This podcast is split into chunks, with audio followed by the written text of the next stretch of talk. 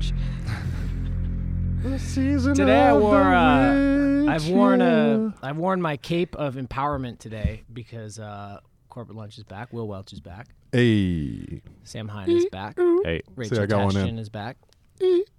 Um, thanks for coming on, Will. We know you're you're a busy guy. Oh, stop. Uh, episode eighty four of corporate lunch. We've done this eighty four beautiful times for you in the corporate tower of content, and it feels better every time. Feels good to be home.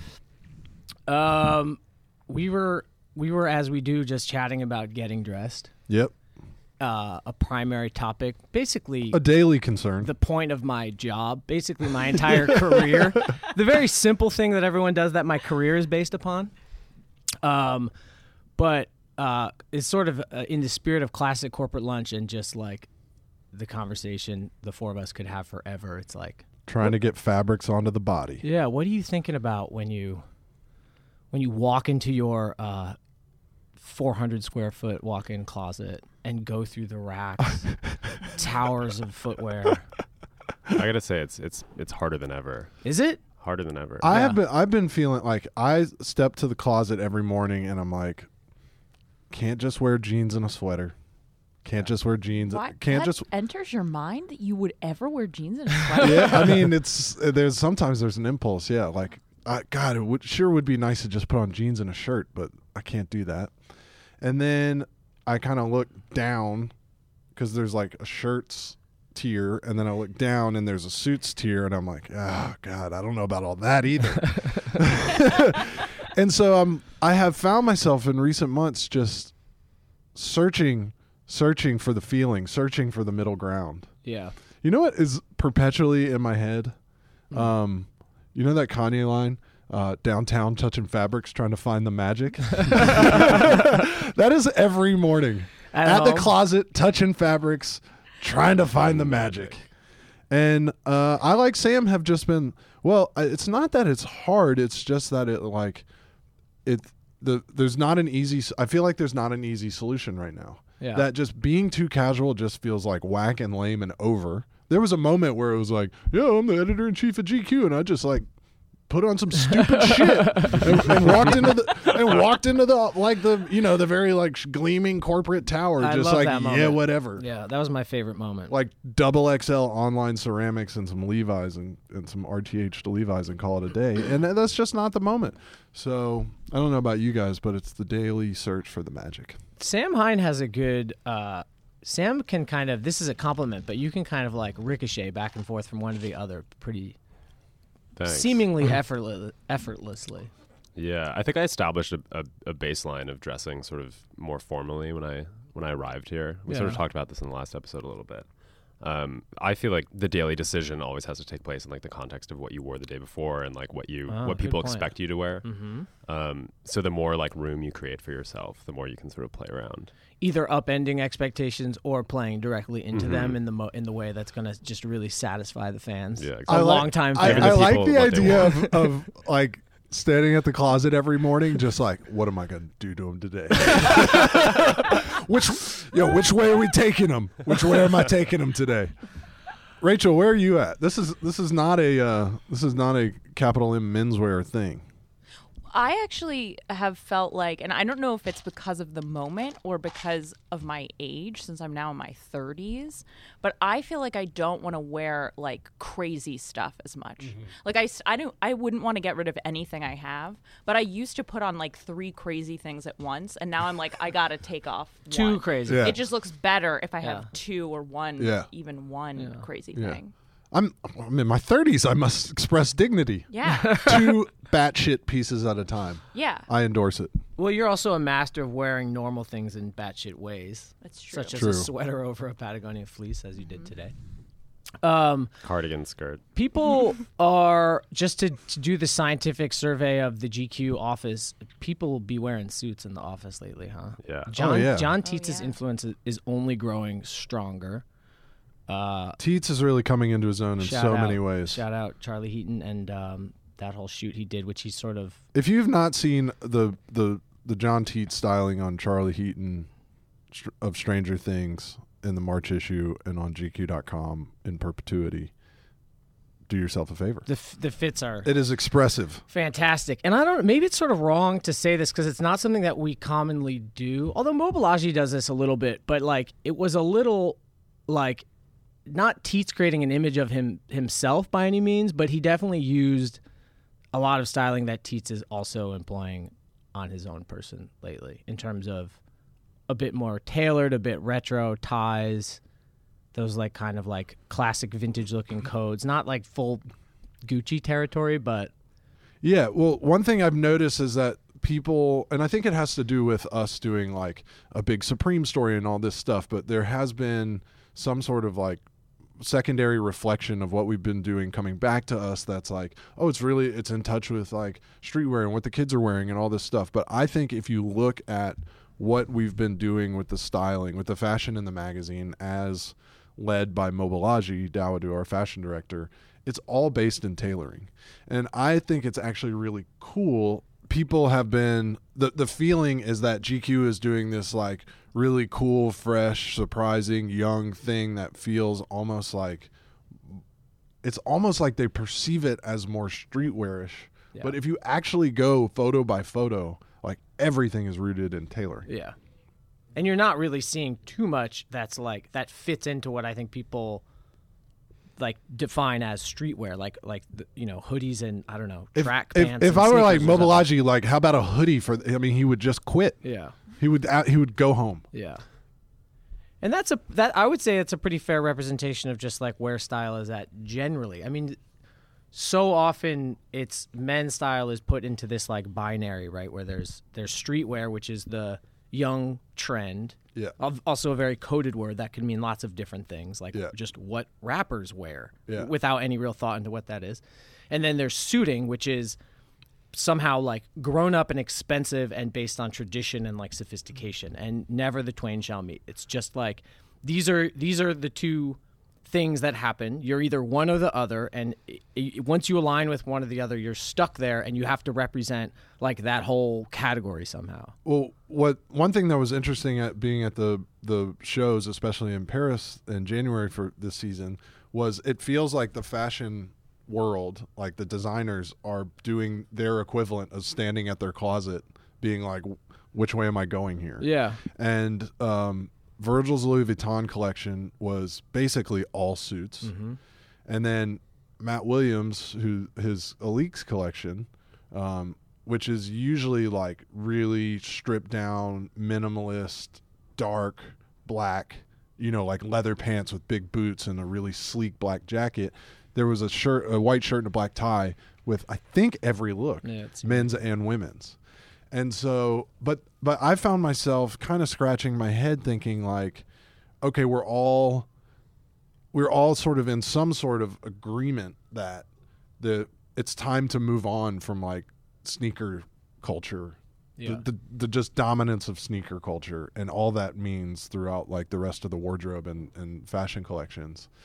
But what I don't think is the answer is, as you're saying, Noah, that there's just like a XY axis and the pendulum swings, a bi- binary axis, and the pendulum just swings back and Yeah. forth. So, like, oh, are we getting bored of like um, stuff being too casual? Well, let's all pull out our suits with Yeah. our shirts, ties, and pocket squares.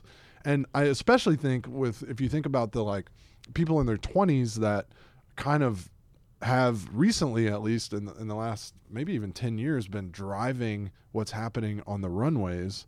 They don't give a shit about like pendulum going back to suiting. yeah. yeah. They don't know about suits. They don't care about suits. Yeah. So there has to be a third way, which is like also what I find myself, you know, casting about for touching fabrics, trying to find the magic in the morning. I'm looking for the third way, man. Yeah, I, I believe in what I think is sort of the Helmut Lang school of streetwear, which is something I've kind of made up. I couldn't find him like quoted on this, but you know, he didn't he wasn't referencing fashion and he was making clothes for people to wear on the street. That's why Yeah. he remains the greatest and most referenced designer and that's why that's kind of the beginning of streetwear. I want Rachel to uh, correct my fashion Come in with the real knowledge. correct my fashion history, but that's why Supreme is obsessed with Helmut Lang. That's and I also think it's the Ralph um, Lauren polo sort Exactly. of uh, sort of way. It's clothes that aren't for an occasion, so it's it's not for a sport and it's not for the evening, whatever those things mean.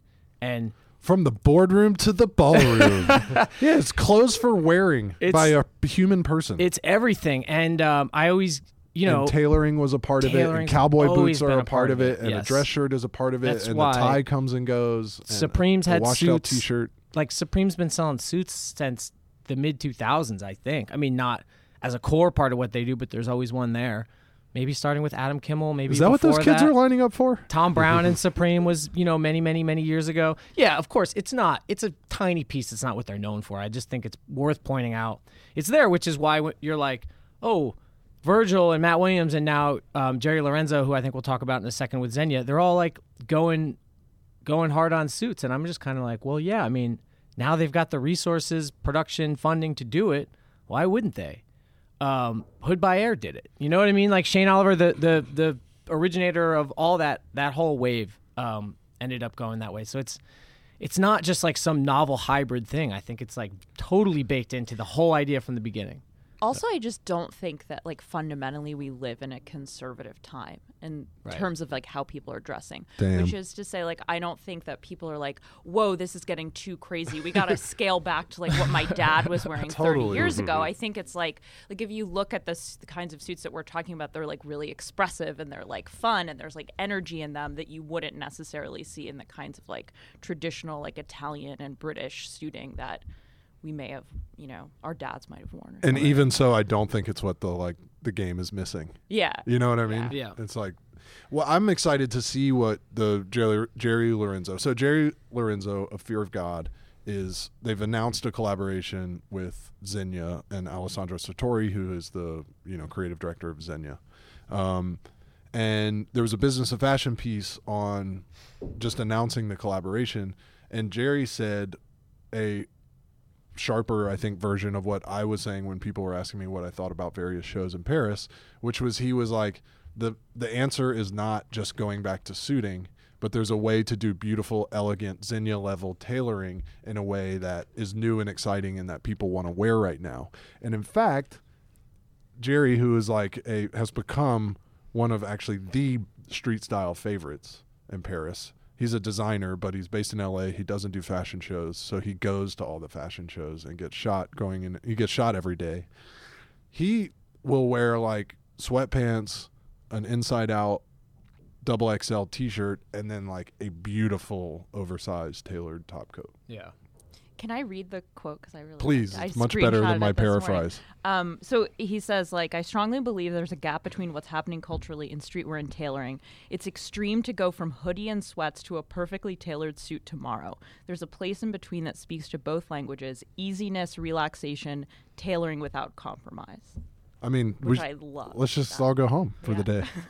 Uh, this is like uh like uh, in some sense like the perfect collaboration, right? It's like the collaborations need to both parties in a collaboration, assuming there are two, both need to do something that they you know have access to or create something that they couldn't otherwise do Yep. themselves. That's that's it. That's what makes a good collaboration. That's what makes a collaboration correct. If it doesn't do that, it's just well, it can A be it can project? it can be fun. Yeah, it's exactly. It's just a a licensing deal. And I, I think but to be clear, we we we feel like all the signs are that it's going to be good. We Jerry said exactly the right, right. thing. Mm-hmm. It all makes sense That's on what I mean. paper. Yes. like Xenium uh, has the best. You know, some of the, they they produce some of the best uh, fabrics in the world. Have some of the best factories. Alessandro Sartori really knows what he's doing when he's coming to tailoring. Jerry brings this perspective that Rachel just read and like a real connection to what people actually want to wear, and hopefully. There's going to be some magic. It will be very funny after after all this if it's just a Yeah. complete brick. we're speaking. we're, we're- this is this is a conceptual. Jerry Alessandro, we've got very high hopes. Well, they're they're showing it in Paris on March second, which is Five days from probably the no. the day many of you are listening to this Jerry- podcast. Yeah. Jerry also um, has been posted. He's been wearing some of it and Yeah. posting on his Instagram. And there's one. Does it look fly? there's some sort of I forget if it was like a, a tailored top coat type thing um, or trench coat that is it's black and on the back it just says Zegna. It just has the Zegna logo. It's super sick actually. That's pretty good. Zegna's never made anything like that.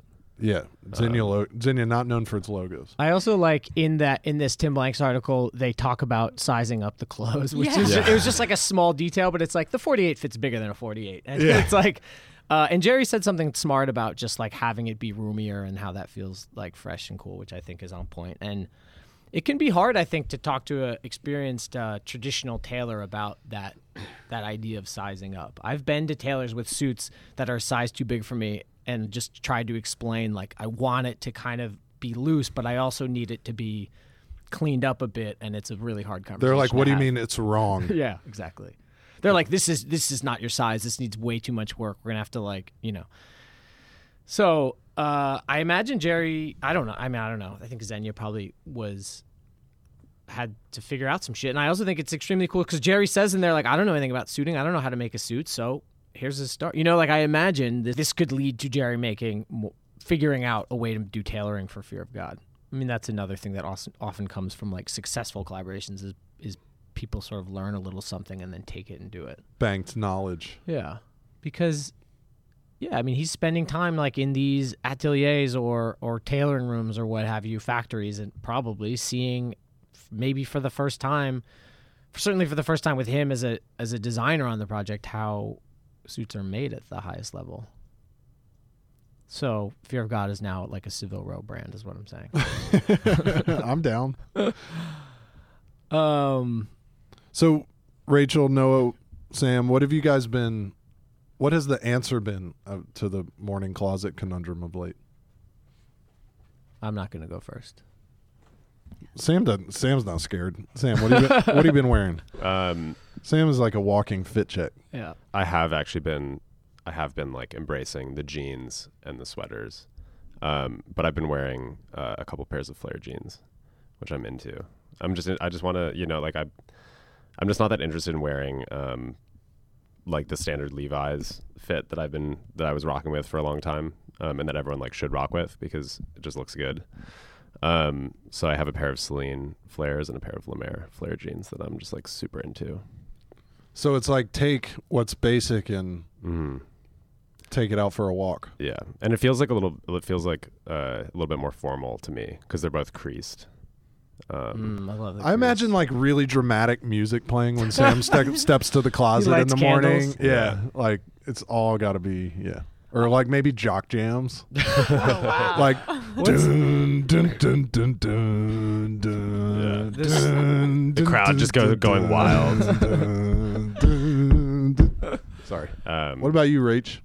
But sorry, one more thing. I, Yeah. I also, he's not done. I'm also, He's not done. Sam, let's get into it. uh, I'm just. I think I've said this before, but but I'm just really into um, wearing clothes made by people that I'm friends with and like and respect, and That's a flex. uh, I like to just like buy stuff that you know where I know the people who make it, and like I know where it's coming from, and I know, you know, like intimately the thought process behind it, and Like your boys Hetty and Christoph who Yeah. make your jeans. it's like- so I just text Hetty and I'm like, "Yeah, my man. Celine. Flare me out, dog. Um, and I think that that's such a satisfying way to dress that is, is doesn't have anything to do with silhouette or um, style necessarily, but Yeah. it's like- about the soul of the garment. It's like walking, support the homies. hmm exactly. Rachel, let's get into it. Okay. Well, one resource that I've discovered recently is this um, Instagram account, What Miuccia Wore. Wow. and I have follow. to say, like, that's really changed a lot of things for me because she she dresses in a, a super cool way Yeah. the best. that is like um much more personal than the styling that we see on the runway. I mean, I read this there was like a Cathy Horyn did her like review of Prada um, or wasn't a review of Prada, but she was like talking about Prada in the beginning of this like review earlier this week, and she was like, Miuccia Prada's collections are always autobiography, and I was like, okay, that's really interesting. But you can see like something even more personal in the way that she styles stuff, and so like I saw this photo of her. I think this is from five or six years ago, where she was wearing like a fleece, obviously Prada, but like a fleece, you know, half zip, and like a very bourgeois kind of uh, like paisley Prada knife pleat skirt, and like that just sounded so awesome. yeah, and Nice. like Bourgeois paisley knife pleat Prada skirt. um and I and then of course these like you know sparkly sort of pl- classic Prada kitten heels, and I really liked that mixture of fancy stuff and sporty stuff. So that's what I've been trying to go for. Amazing. Success? I think so. Do you have do you have the tools? Do you have the tools in the toolbox? Well, I think the key is like expensive pants or like formal formal pants or skirt. Yeah. And then like casual top. So it could be like a sweatshirt, it could be like a fleece. And But- then expensive shoes. The shoes have to be expensive, Yeah. or the whole thing is like, oh, I completely agree. But but you have the t- you have the tools at your disposal to find Yeah. this mix. You didn't have to like go add three things. no. Yeah, I mean, yeah, I yeah. did steal some shoes from my mom, actually. Perfect. Yeah. Smart. I gotta say, I, on my side, a little bit of um, like disorientation and confusion because winter never came in New York. I'm super. Been Yeah. trippy. Yeah. Weather is super important to me as a human on Earth. Uh, it it makes a big difference. You know, like I I bike to work. You know, like I get dressed every every as everyone should for the weather, not the season. and- Nobody has ever said to Noah Johnson, "Do you live in L.A.?" Yeah. No, I'm a hard uh, four season guy. Yeah. Some people build their outfits around their footwear. Noah does it around his shawls. Like, Which shawl do you wear today? No, but I mean it like it's created some uh some uh, it, over the past few weeks some confusion about what to wear because there's like the overcoat thing is sort of out. The heavy knits are sort of out, and those were things I would have been counting on. Yeah. Um, but also with Rach, I sort of think the pant, the pant is just where I always begin. Um, Same actually. and I think, Never thought about but it, I but also think that speaks to this whole. In a way, it speaks to like the binary we're talking about because the the pant is the like. is the thing that I think sort of explodes it in a way. You know what I mean? Because Yeah. you can wear like a pleated creased pant and that cr- sets a whole tone, and then you can build on that, and it can go in any direction. Um, you I know, like- also I also think that no that none of this like none of the writing and talking that's being done about this is like dealing with the the, primacy of pants. yeah, Everybody's like, is it sneakers? Is it a sh- is it a suit jacket Yeah. basically? And it's like you guys you just scanned right over the most important thing where it all begins. totally. And it, You jumped from the feet to the torso instead of focusing on the legs. and I think um, This is a le- this is a pants focused podcast. always, Always has been. Always. Always has been. 84 episodes in, still talking about pants, Yeah. uh, and kind of only pants. um, Well, occasional knife pleated skirt. that's right. Sorry, skirts count. But as you ain't pants. gonna you ain't gonna hear us do an hour of content about motherfucking sneakers. I'll tell you that much. Yeah, skirts are pants. It's true. Skirts are are are pants that have been yeah. It's Half a pant. let That's really wide. Yeah, it's Let- half a let pant. It's out. really wide. Yeah, one leg. Rachel, I really like your let out pants today. Damn, should I wear my uh, my Thom Skirt? Browne skirt Yes. to the party on Sunday? yes. Although I think last time I saw you and it was also at the Boom Room, so maybe not. Those were the shorts. Yeah, the short version. Splitting hairs. Did you guys read and enjoy um, Vanessa Friedman's Virgil Abloh's The New Karl Lagerfeld or the whatever it's Hmm. called? Um, The millennial Karl, the Karl Lagerfeld for millennials. Amazing how mad people got about it. yeah, It was People- really interesting. people got furious. I, I she made a good point. I think I don't know. If, maybe it's in the story where she said it's it's too soon, both since uh, Lagerfeld's death and since Virgil's I- appointment to, to to make the claim, and I think that's what people are feeling. This, but this is actually I'm this, I'm this is actually not like shade or a diss towards Vanessa Friedman because I think she's doing a good job at her job, which is like publishing a piece that's going to get the people going, revved Yeah. up and talking. yeah, But there I, there's something a little bit if if I may off if I if I may offer like a gentle critique to the critic, there was something a little bit disingenuous about the whole project. For the lead Yeah. was about how people spend too much time comparing Virgil to people. yeah, And then she compared Virgil to Karl Lagerfeld because she knew that it would get the people going. yeah. And then when it got the people going and people tweeted tweet, tweeted at her like, "Yo, I'm revved up." Yeah. She was like, "That was the idea." and I'm like, "There's something so circular about the whole thing, which is like the she did it to do the thing that people then did and then Rather said that's why she the did it." Yeah. And I was like, "Well, I don't feel respectfully." And thank you for this content that got all of us worked up. Like I'm, I'm always down for that. That's what we're here for. But respectfully, like the the snake ate its tail and like nothing changed. yeah, that's a super. I didn't learn anything. Yeah. It was just like it was a. It felt like an exercise in in like media mongering. I also couldn't quite figure out why sh- why it was happening right now. Yeah, Like, it was. was sort there of- a- yeah. Yeah. It was kind of a too. weird, like out of nowhere. I, it's like we're in the middle of Fashion Week. There's other stuff to Yeah, because like off whites today. talk about. Like I, guess so. I don't know. I I felt like there was something um, disingenuous and cynical about the whole project. I think it also but at missed the same a, time, respect. a major uh, reality, which is like to people under the age of 25, they're like, "Who's Karl Lagerfeld?" Yeah. Virgil is the ce- like designer celebrity who I know about. Like, but I think that that you know the point that she made that I thought was interesting was that we've created like the audience that like sort of receives Virgil work has like created this um this But this this created- um context that like has made Virgil sort of appear to be to them like this Karl Lagerfeld like figure. And but like, to your point, they also don't wrong. know who he is. Virgil created that audience. Yeah. Yeah. We didn't create Virgil. That is like that is twisted. That is f- actually fucked up. Now I'm actually getting worked up. she wins again. She's still winning. God winning. damn it. In the end, yeah. I felt like she just had a bunch of stuff she wanted to say about Virgil. Like it was kind of, and it was relevant, I suppose, to the argument she was attempting to make. But she kind of like it felt like a couple times went out of her way to say that she didn't think he was a very good designer. Which, Or, you know, but she kind of had other people say it for her. yeah, the The reason I thought that that piece was a total wash is because it did it did not make me, and I actually don't believe it made anybody else have a new thought.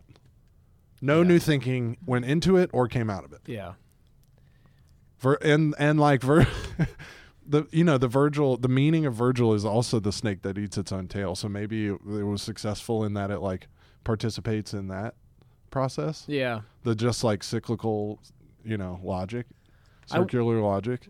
I Virgil sort wants of. to give an academic talk about it. I saw that. oh right, he, re- he I like that was the in that way. that was the best reply. What if what a like kind of hilarious like thing to say like to to think that this is going to be the the subject of an academic talk now which is academic academic talks are based on other work Like that one does yeah like I, I also of- thought I also think it's really funny that like in response to this this piece that is itself just completely circular and pointless, I'm gonna get up and Yeah. like d- give a give a circular speech. yeah um Pretty awesome, As- actually. as he Okay, I changed my mind. I'm into the whole thing. yeah I I Super grateful for the whole experience. that's how I feel Yeah. I'm happy that it's all happened uh, I'm happy that people got mad I'm happy that she said crazy things and that Virgil's gonna give a talk and then she replied and then Virgil's gonna give a talk. And she replied, uh, "Do it at the Times Center." Time Center. Yeah. oh Center. please. Ugh. That's not academic. Yeah, he's given talks at He's Harvard. gonna do it at fucking yeah. He's gonna Yeah. do he's gonna do it at fucking UC Berkeley. He's gonna Yeah. do it on. He's gonna do it on corporate lunch. I Make hope it a that Times the talk. Make the title book is ever. like the Karl Lager, Lagerfeldification of Virgil Abloh Yeah. and the Virgil Ablohification of Karl, Karl Lagerfeld, Lagerfeld, which yeah. is like the name of every paper that I do. all in quotes. Yeah. Well, she didn't. She didn't uh, spend too much time harping on the idea of like streetwear and Virgil bringing streetwear to the fashion world, which I was sort of grateful for. What did she say? I don't really know. It's a good point. What could somebody tell? I read it, but could somebody tell me what she said? I don't think anyone can, including Virgil and including Vanessa Friedman. yeah. I think you could tell she was like anticipating a lot of criticisms because it was a lot of like, now I know they're Yeah. really different in all these ways. Well, she was also being careful not to not to uh, have it feel racist, Yeah. and I think she succeeded in that. Yeah, she was careful. The thing I wanted to kind of say is like as that Virgil since day one at Vuitton. This is kind of backing up, so maybe irrelevant or or uh, we've already gone here. But since day one, he his first show was about suits, wasn't it? A Vuitton show. In a big way, Kind of. like didn't Kid Cudi The wear first, that suit? I think it was that kind 10 of or like 12 it was the big suits, right? voluminous pant and Yeah. like I just think it's a Dev, kind of like yeah, um, but it was yeah, it was kind of about color. But I know what yeah. you mean. Yeah, And he really brought this. He did. A, s- it was a strong sneaker, sneakers and bags, baby. sneakers based um, thing. Which you know, Vuitton's an accessories brand, so there you have it. Um, uh, bu- bu- bu- Prada and Raf Simons. Profta. All right, Raf Simons and, and Miuccia Prada are now collaborators uh, on Prada. Um, I just need the I need Rachel to take the helm on this one.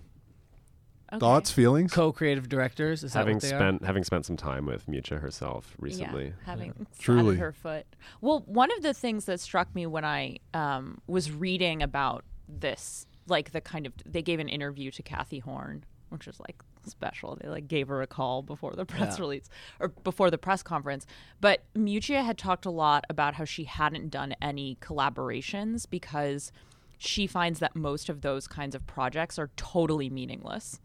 Um, and you're just like two people who are like, or two brands, two companies who are like put in a room together um, and kind of doing something in a really shallow way for a like, you know, brief amount of time. And this is a woman who I think, you know, most of her friends and sort of, um, I would say like creative colleagues are in the art world. So she, to her, collaboration means like a totally different thing than Right. it does for like Supreme. And I'm not saying one is better than the other. I'm just saying they mean like totally different things. So it was it was interesting to um, to see her sort of talking about how she and Raf would work together. And Raf is obviously someone who um, has done collaborations with for before and like has had to compromise and doesn't like to compromise. And it was funny to see him talking about things in such a like sober and serious and like driven and excited way. And she was like so natural and sort Yeah. of like, Yeah. we'll see where it takes us. Yeah. Um, so do- I I think it it kind of um it set out this like really I think sort of exciting dynamic between the two of them. Like So- you could sort of see how it might play out in exciting ways. Sorry, go ahead. Raf was the head of Jil Sander at the time that Jil was owned by Prada. Correct, Amundo. And do we know anything about if there was any uh, creative collaboration between them at that time? I mean, it was there? He was in Milan, right? Well, he hand or he was handpicked by Mr. and Mrs. Prada by uh, Miuccia and her the- husband. So, like, her re- respect and admiration for her is a long. It's a long- mutual yeah. is a long-standing thing. They've both, Yeah. and they've done interviews and stuff before. What Did they do? A, they did They a, did a joint interview with System. like this is kind of a, a. It's not the most surprising thing in the world, um, I in a sense. for me it, it makes me really nervous i think that prada has been really great recently Yeah. and i know they've been like working on figuring out the more the back end of the company and they've been having some success there but the clothes have just been awesome the nylon thing has been amazing Yeah. and uh Miuccia has just been killing it, which is Rachel was uh, interviewing Miuccia because we made her designer of the year um, for 2019.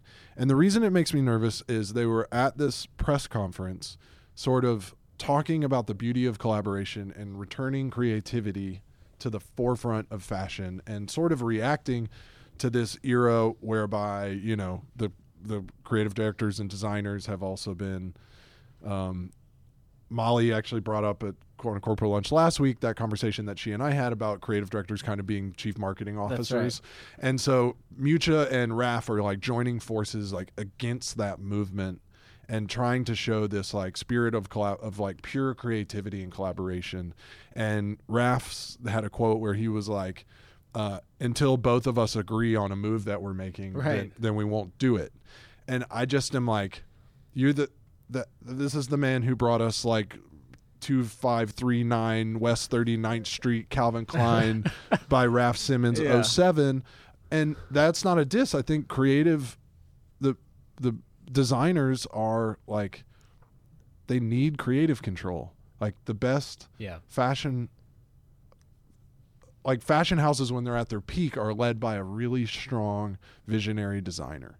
And i think it's really I, there there was something that my concern i don't know i think it's really exciting that it's happening and as you know what we do is cover this stuff and so we get to see what happens and no matter what happens it'll be exciting for us so i'm all in i just it makes me nervous because i thought there was something that just felt a little naive about their the dream of their collaboration that they were putting forward Yeah. but maybe they're maybe they I have no idea what their relationship is like. I have no idea how the thing is going to be structured, which I I'm sure has been much more carefully figured out than the, than they were um, Yeah. articulating in Yeah. that press conference.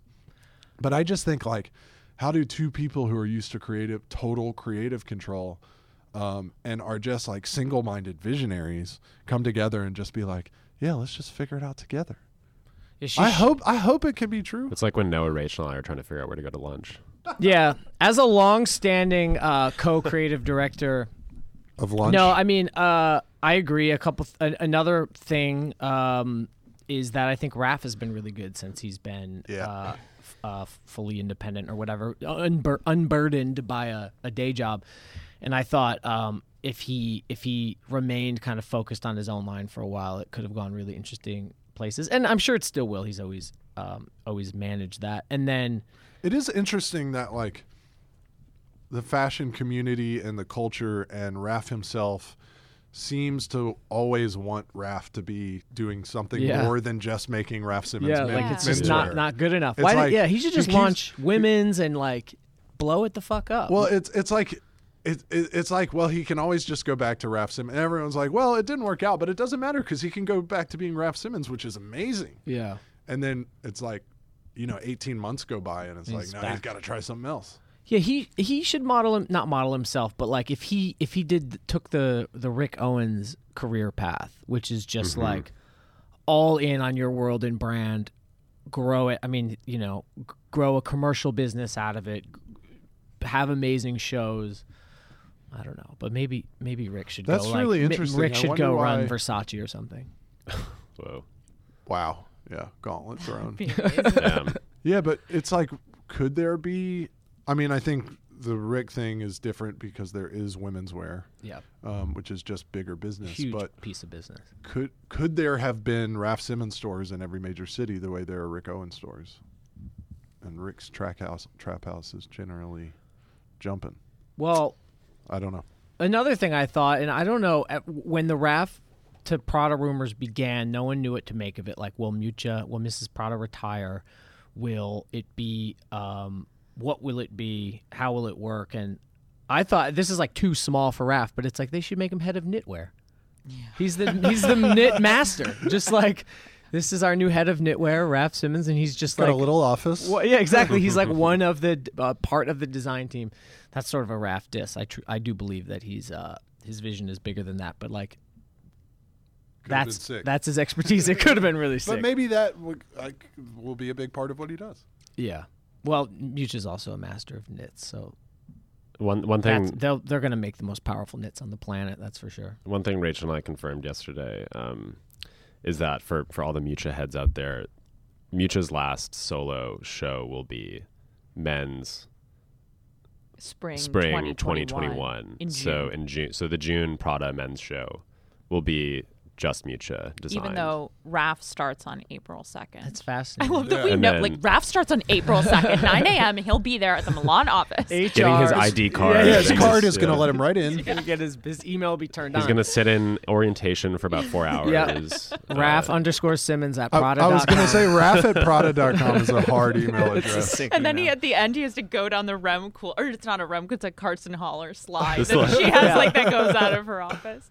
Um, but so he's he's only his first, you know, like collection will be the women's um, That's interesting women's spring because 2021 that like, shows in September. timing wise, don't we kind of know that that spring show hasn't been designed yet? Like that's the way it works, right? What's Yeah. also weird is that Miuccia's men's and women's shows are always like deeply connected. They always speak to each other. And yeah. so there's going to be men's goes first, and men's Uh, goes yeah. first. So there's going to be a men's show that's just Miuccia that traditionally would have been very connected to the women's show, but now that will be the launch of Prof, Prafta. Prafta?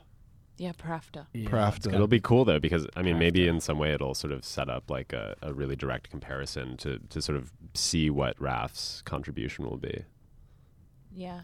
I I've been I don't know if you guys have heard this, but I've heard that they've sort of been like working on each other's collections for a while, or at least he's been contributing to her collections. really. That would make sense. For the Yeah. past like I mean a lot of three seasons. someone I forget who tweeted this um, after the men's uh, most recent men's Prada show. Like, does anyone else think that Raf's consulting on this? Oh yeah, Emma Hope Emma Hope Allwood, Allwood, from Dazed. um, yeah. And I think that that was I think that that was articulated like absent any sort of rumor. Mm-hmm. Um, it did look very Raf Simonsy to me Mhm. as well. But they did. They, they said it. Someone asked them that at the press conference whether they had whether Raf had been consulting, and they said no. So Oh. make of that what you well, they can say whatever they want, and we can believe what, what whatever we want, and we can perpetuate rumors on corporate lunch till the cows come home. It's going to be fascinating. I'll, I'll say that. I also think it's cool that there were all of these rumors that um, Prada was going to be sold to a conglomerate. Yep. And Yeah. Bryanboy had even done like a poll where he's like, "What do you guys think this press conference is about in an hour?" And the majority of people, I think, had said that LVMH was going to buy Prada. But it's really cool that there were a lot of people who were thinking that morning like oh there's going to be this announcement that like prada is like being sold to a big corporate conglomeration who knows what that means and instead they were like we're doubling down on vision and creativity More independent product. I mean, it's cool that they're doing something that no one's ever done before, right? It, it I mean, the idea is very very cool. It will be awesome if it can work. I think it would do what they're saying it could do if it works. Yeah. Be like a, a re-emphasis on like creativity and collaboration, and it's almost like two truly creative people outside of like the the way that business can interrupt and interfere with everything can come together and do something that you know you might think that they can't.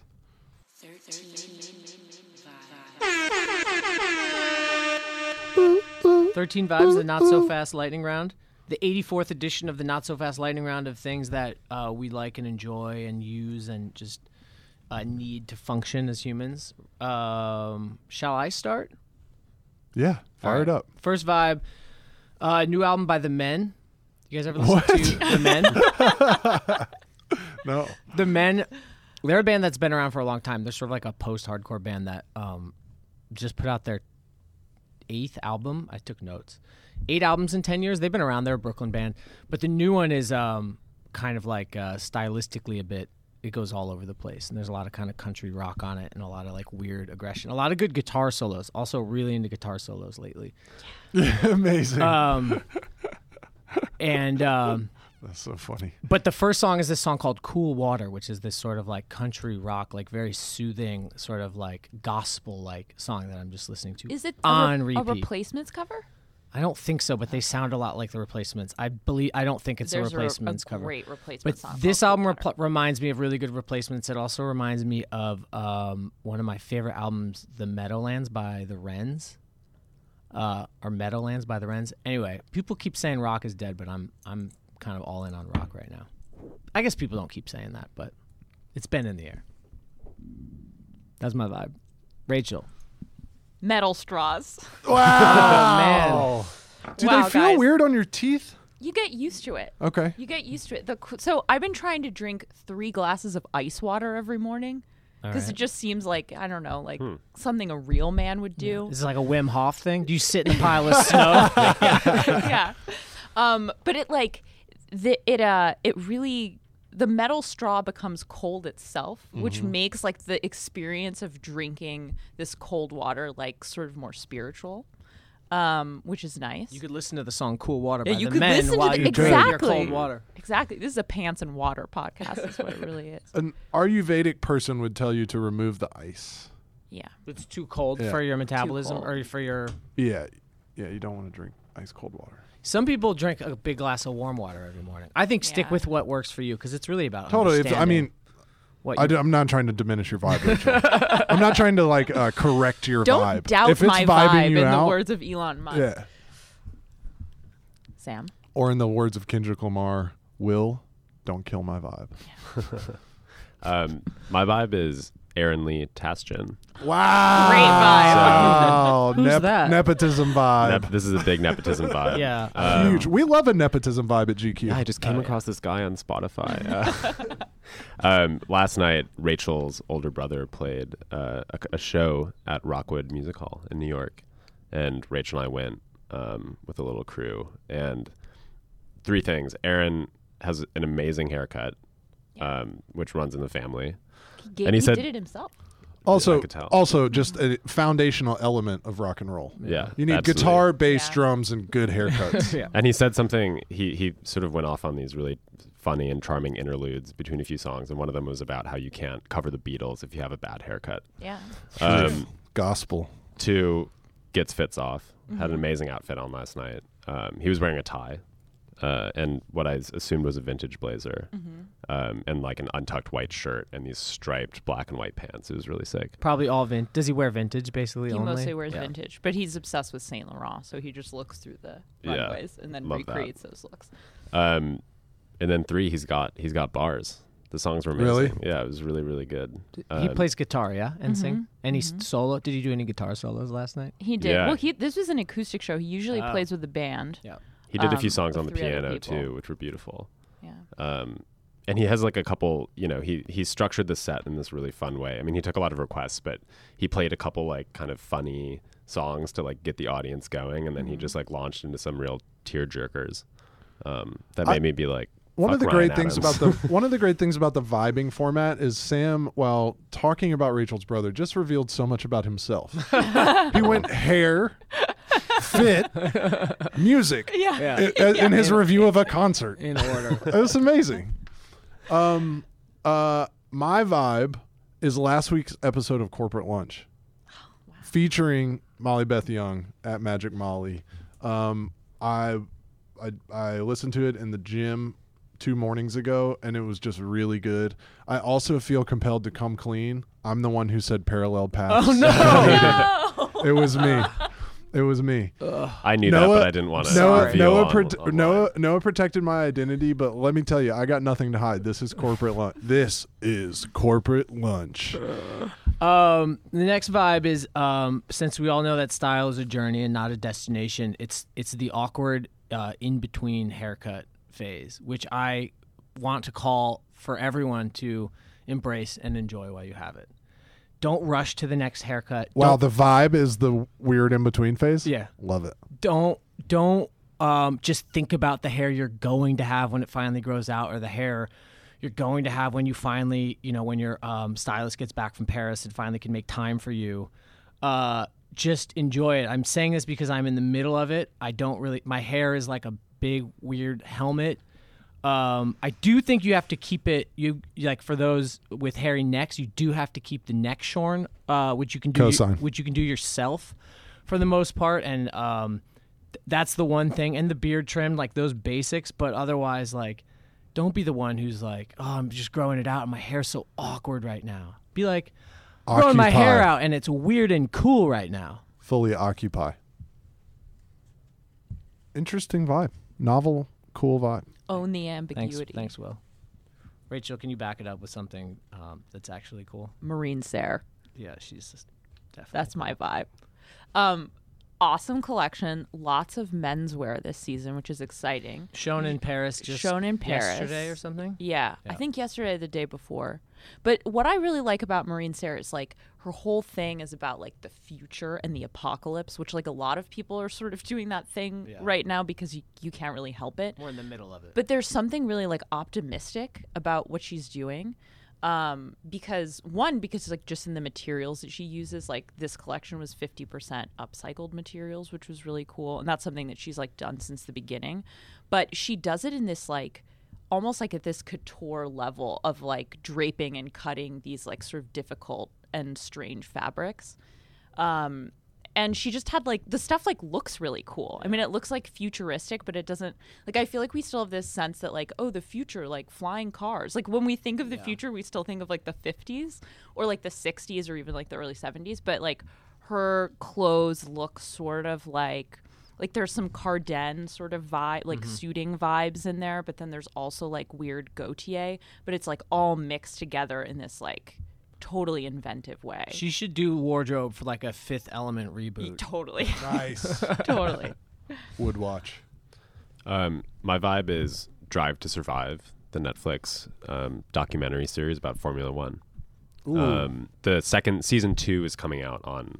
It's coming out tomorrow, so I haven't seen it yet. But season one, um, each episode is about a different driver or owner or team in Formula One, which is the world's uh, probably the world's most expensive and political uh, and dangerous sport. Um, and it's just a really super well done. But is it um, about contemporary Formula One? yeah, it's about so Ah, they they, they they embedded with uh, I think five different teams. It's um, like Last Chance U, but all the way different. yeah, yeah, basically. Um, and the interesting part about the, about season one was that Ferrari and Mercedes, the top two teams, didn't give Netflix access. So it was about the sort of the rest of the pack, um, which and Formula One is dominated by the top by Ferrari and, and Mercedes. Um, Did the access change for season two? it did. So so the whole thing with season two is that ever is that they're Now they we're full in. access to Lewis Hamilton and Charles Leclerc and and and all these guys. But season one was still incredible because it's the the real action um, in the 2018 season was in the middle of the pack was everyone jockeying for like third and fourth place. Um, and that and and you know the owner of a team gets gets arrested for you know embezzling like a billion dollars or whatever. And uh, there's all kinds of like bizarre intrigue that happens behind the scenes. And it's um The owner know, gets arrested during the making of the show. yeah um the, the the previous owner force cool. india um and uh you know drivers are making moves from team to team and there's all this you know anyway it's really good What's and it i called? think season drive to survive That's a great Damn, name. it's my motto. I've I actually have that tattooed. um, uh, I have a kind of a relationship oriented vibe. Um, I travel a lot, but then when I've been home, I got into this weird rut of like getting home from work, like hanging out with my wife a little bit, and then either she would go to bed and I would watch TV, or we would both watch TV, and then she would go to bed and I would watch more TV, and it. I it just started feeling so like empty and I got this really like existential groundhog day feeling of just like go to work, go home, like feed feed feed the machine, like put food in mouth, Yeah. like zonk in front of television, go to bed, get up, do it again, and just feeling like like just shitty and stuck. And uh, what has freed me from this cycle is like yesterday I got home first and I was watching TV with the cats, which can be very relaxing and satisfying. Sure. And then my wife got home and I just turned on the TV and she sat on the couch and we sat there for like I don't know 2 hours and talked. Yeah. you turned off the tv Turned off the TV and just sat and like marinated with family, which is wife and cats. And um you know there can just I mean it, speaking of corporateness, there can just be something like that groundhog's day feeling of having a desk job Yeah. where you like work, go home, get up, do it all over again. Sometimes you're just like, I got, I really got to like get up and do the whole fucking shower thing again today, like that whole routine. Um, but I found, uh, I have found glory in togetherness of late, and that is my vibe. That's a nice one. Um, should we do another round or should I end? I have one to end on unless we want to keep going. Shut it down, man. All right, I'm gonna do a really quick yoga vibe. You guys know I love the yoga. Yes. I, I've I never shared with you one of I my actually was the other day. I don't know what caused this. I was wondering what's going on with your yoga. I took I had uh it's true. I It's dead true. I ate massive shit last August and sprained both of my wrists skateboarding, so I took a long time off yoga, but I've been back as of January. is there footy of that uh There isn't. It, it wouldn't have been cool anyway. It just f- like fell off a wall onto my face. that sounds Um, awesome. But uh, I want to share my favorite um, yoga pose that anyone can do. It's very easy. Uh, uh, all you need is a yoga block, which if you don't own one, you should have one. And you put it on its lowest setting, which is on its widest face. And then you uh, lay down on your back and you slide it underneath. Uh, so it sits on your sacrum. Do you know what your sacrum is? It's sort of a yoga term for your the lowest part of your back, like where your tailbone is, just before your butt Lower cheeks. lumbar. Yeah, lower lumbar, and you just lay down over it. So your your your sacrum is on the block, your shoulders and head are on the ground, and your and then you just stretch your feet out straight. So you're just sort of like forming a subtle arc on the ground. and like mega supported by block. Yeah, and you just lay there like that. And you can do two blocks too if you're flexible enough. But it's a it's just a lower back stretch. It kind of opens up your abdomen too, and uh, you can lay there as long as you want, and it feels incredible. I do it every day for. I mean, in yoga, but I, I, I go home and do it for like long periods of time. What's a long period of time? Are you talking like three minutes or like twenty? Um, probably not 20, but 10 ish. Yeah. Sick. With one block, you can do it for a long time. With two blocks, not more than five minutes, probably. I'm a big fan of pigeon pose. Whenever I do pigeon pose, like snakes, spiders, and bats like come out of my hips. Yeah. That's an amazing. Yeah. Yeah. That's that, that, that one goes deep. So, uh, thanks for going deep with us here. Will, thanks for coming back. It's an honor and a damn pleasure. Uh, 84, you know the drill. Uh, subscribe, tell a friend, write a review, DM Sam Hine. The first thing that goes through your head when you get dressed in the morning.